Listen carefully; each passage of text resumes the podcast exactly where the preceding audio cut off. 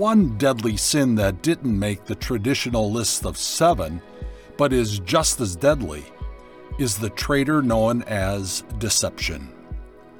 That's what we want to talk about today. But before we get to today's episode, I want to thank you for listening to Bible Threads. Both I and the Time of Grace team appreciate it. And I also want to remind you of all the other great Bible teaching content that we have at timeofgrace.org. There are video messages, video devotions, print devotions, books, blogs, and seven other podcasts. Check them out at timeofgrace.org. The Bible is incredibly interconnected with threads that run through it from beginning to end.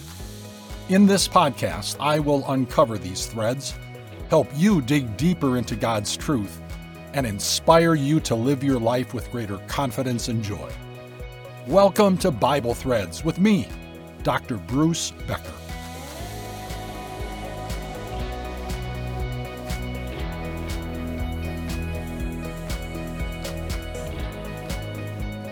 Perhaps we should start by defining what deception is.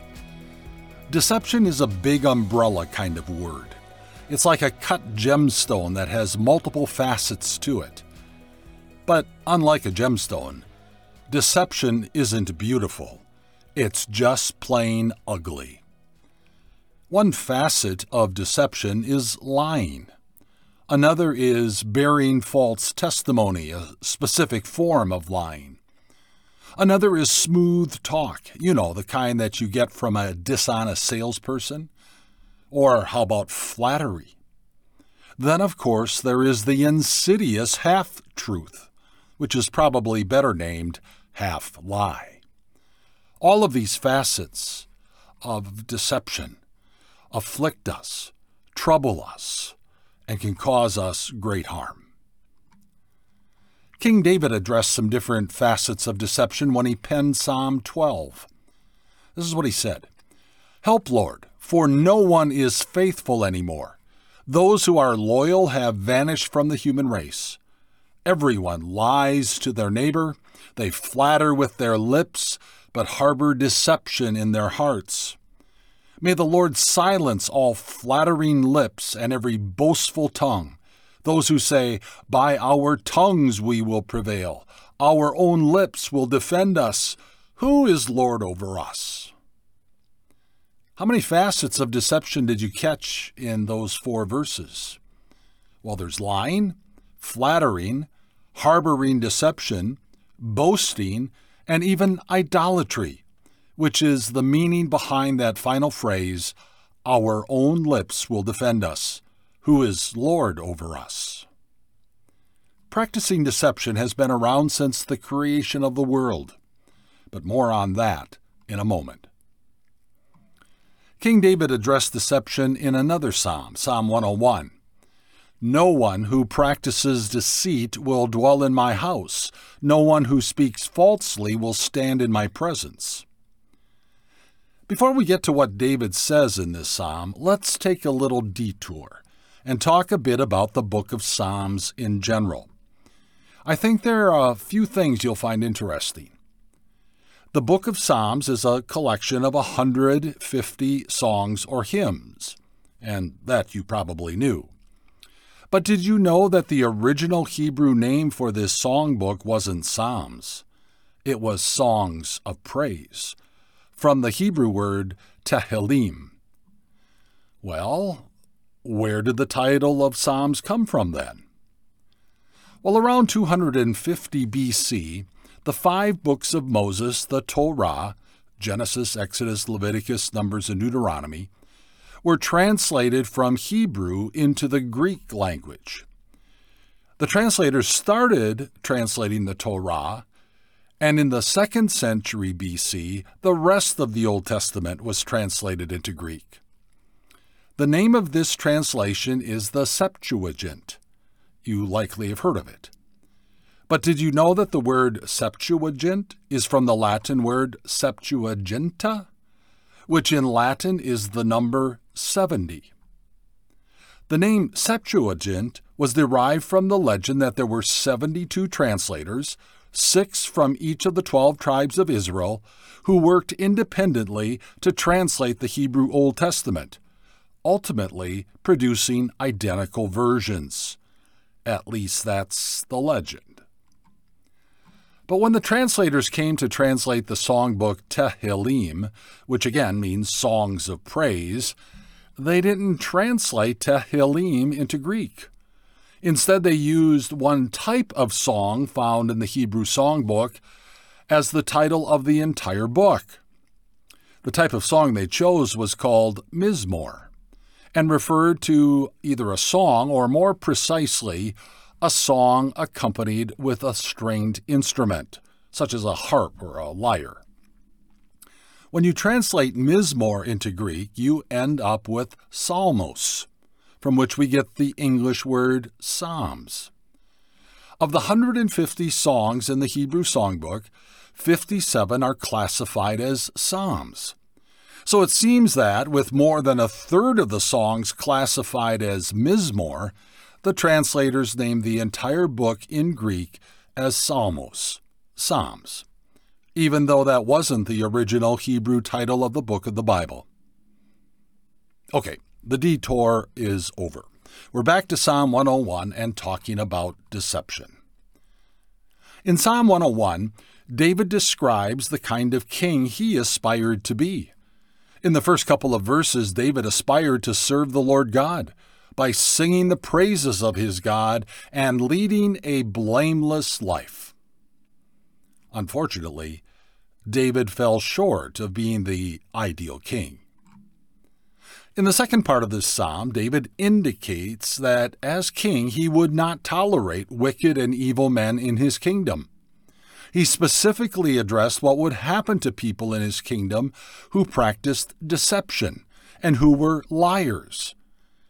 King David wrote, No one who practices deceit will dwell in my house. No one who speaks falsely will stand in my presence. But again, David, as well as his successors to the throne, committed the deadly sin that he warned about in this psalm. David himself practiced deception when he had his affair with Bathsheba and then had her husband murdered. Although this psalm is not mentioned in the New Testament as a messianic psalm, in other words, a, a psalm pointing to Jesus the Christ, the ideal king described in this psalm is exactly the kind of king Jesus was. He was obedient to his father, he didn't practice any deception, in fact, he was without any sin. He opposed evil and embraced everything good. Jesus was and is the ideal king. He is the King of Kings. King David's son Solomon describes seven things that the Lord God finds detestable. This is found in Proverbs chapter 6. Haughty eyes, a lying tongue, hands that shed innocent blood, a heart that devises wicked schemes, feet that are quick to rush into evil, a false witness who pours out lies, and a person who stirs up conflict in the community. Of the seven things that the Lord God finds detestable, three of them relate to deception a lying tongue, a heart that devises wicked schemes, and a false witness who pours out lies. Through the pen of Solomon, God used strong language to talk about the deadly sin of deception. In the New Testament, we also hear about deception from the Apostle Paul. Near the end of his letter written to the Christians living in Rome, he wrote, I urge you, brothers and sisters, to watch out for those who cause divisions and put obstacles in your way that are contrary to the teaching you have learned. Keep away from them for such people are not serving our Lord Christ, but their own appetites. By smooth talk and flattery, they deceive the minds of naive people. What Paul described are classic features of deception smooth talk and flattery, with the desired outcome of deceiving the minds of naive people. And just who were these people? They were people who had a relationship with the church, but in reality did not serve Jesus.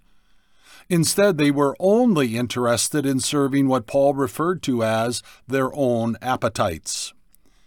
The Greek word Paul used literally means one's stomach or belly. But figuratively, as it's used here, means they were serving their own wants and desires. Now, we can't talk about the deadly sin of deception without examining the master of deception, the ultimate deceiver, the father of lies. You know who I'm talking about Satan, aka the devil, aka the evil one. Satan has many tools in his toolbox to lie and deceive, and he's been using them since the creation of the world. Sometimes Satan tries to deceive us by hiding the truth from us. Other times he just flat out lies. In the Garden of Eden, Satan suggested to Eve that she eat from the tree of the knowledge of good and evil, the only tree that God said not to eat from.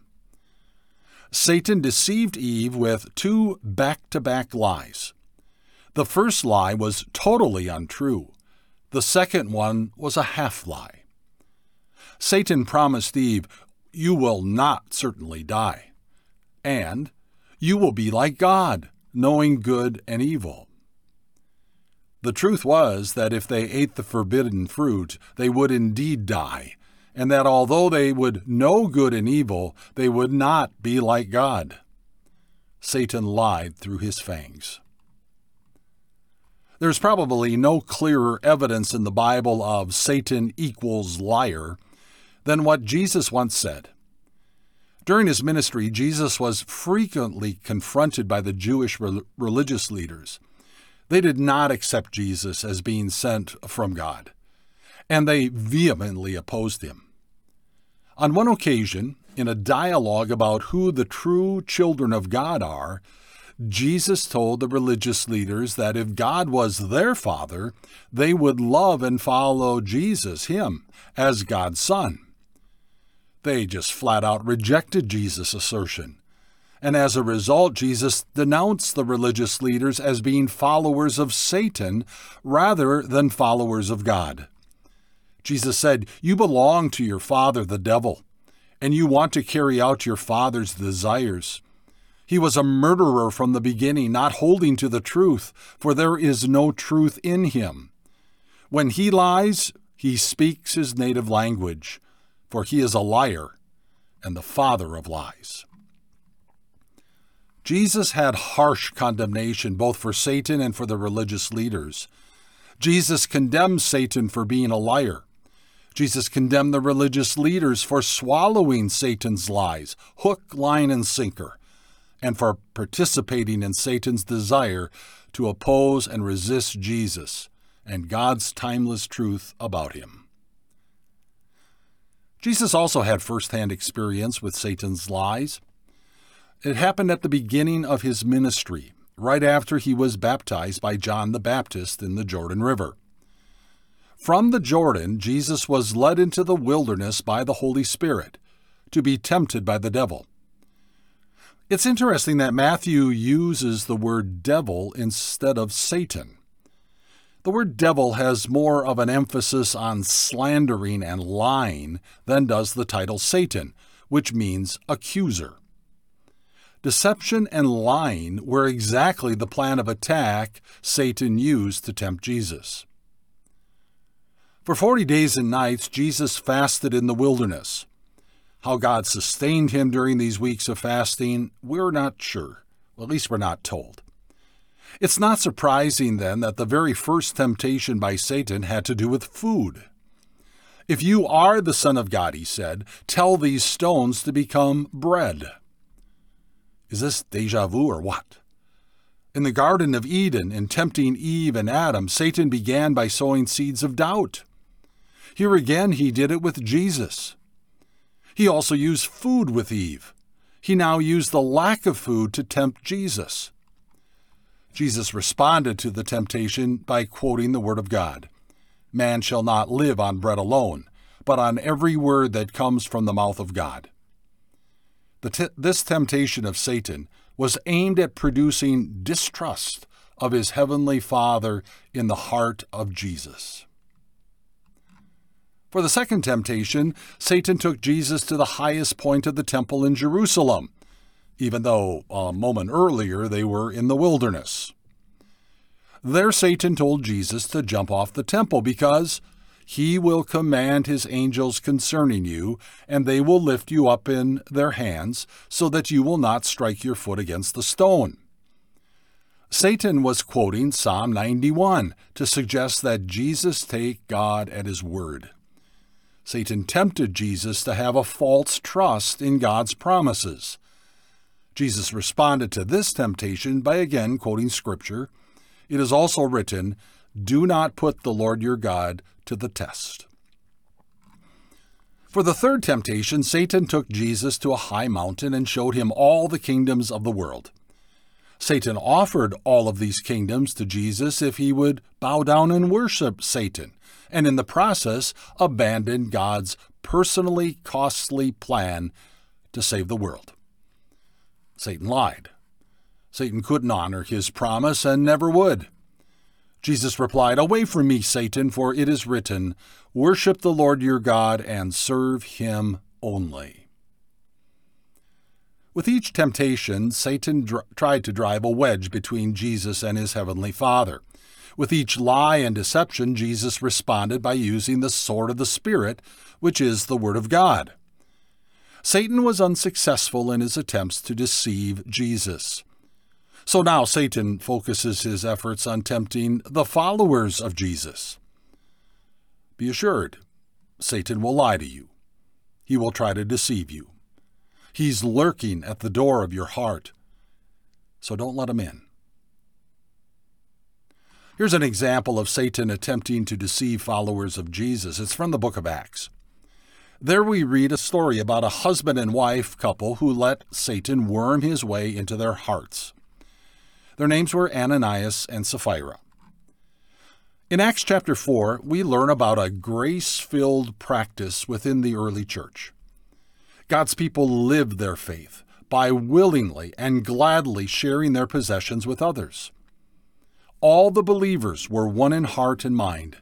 No one claimed that any of their possessions was their own, but they shared everything they had. People would sell parcels of land or houses and would give the proceeds to the apostles for others to benefit from. The result of this was that there weren't any needy persons within the community of Christian believers. One person who gave such a gift was a man named Joseph. He was from Cyprus, an island in the northeast corner of the Mediterranean Sea. Joseph is probably better known by his nickname, Barnabas, which means son of encouragement. Barnabas sold a field that he owned and gave it to the apostles. Then we learn that Ananias, together with his wife Sapphira, also sold a piece of property. With his wife's full knowledge, he kept back part of the money for himself and brought the rest and put it at the apostles' feet. Now, there was nothing wrong with the couple giving only a portion of the proceeds. The problem was that they lied about it. And Peter knew it. Then Peter said, Ananias, how is it that Satan has so filled your heart that you have lied to the Holy Spirit and have kept for yourself some of the money you received for the land? Didn't it belong to you before it was sold? And after it was sold, wasn't the money at your disposal? What made you think of doing such a thing? You have not lied just to human beings, but to God. Ananias and Sapphira had allowed Satan into their hearts, and once there, he led them to lie and deceive, not just to their community, but to God Himself. That day, because of their deception, God ended both Ananias's and Sapphira's lives here on this earth. The Apostle John, in one of his shorter letters, warns us the one who does what is sinful is of the devil, because the devil has been sinning from the beginning. But then John immediately follows this warning with this assurance. The reason the Son of God appeared was to destroy the devil's work. Did you catch the significance of John's words?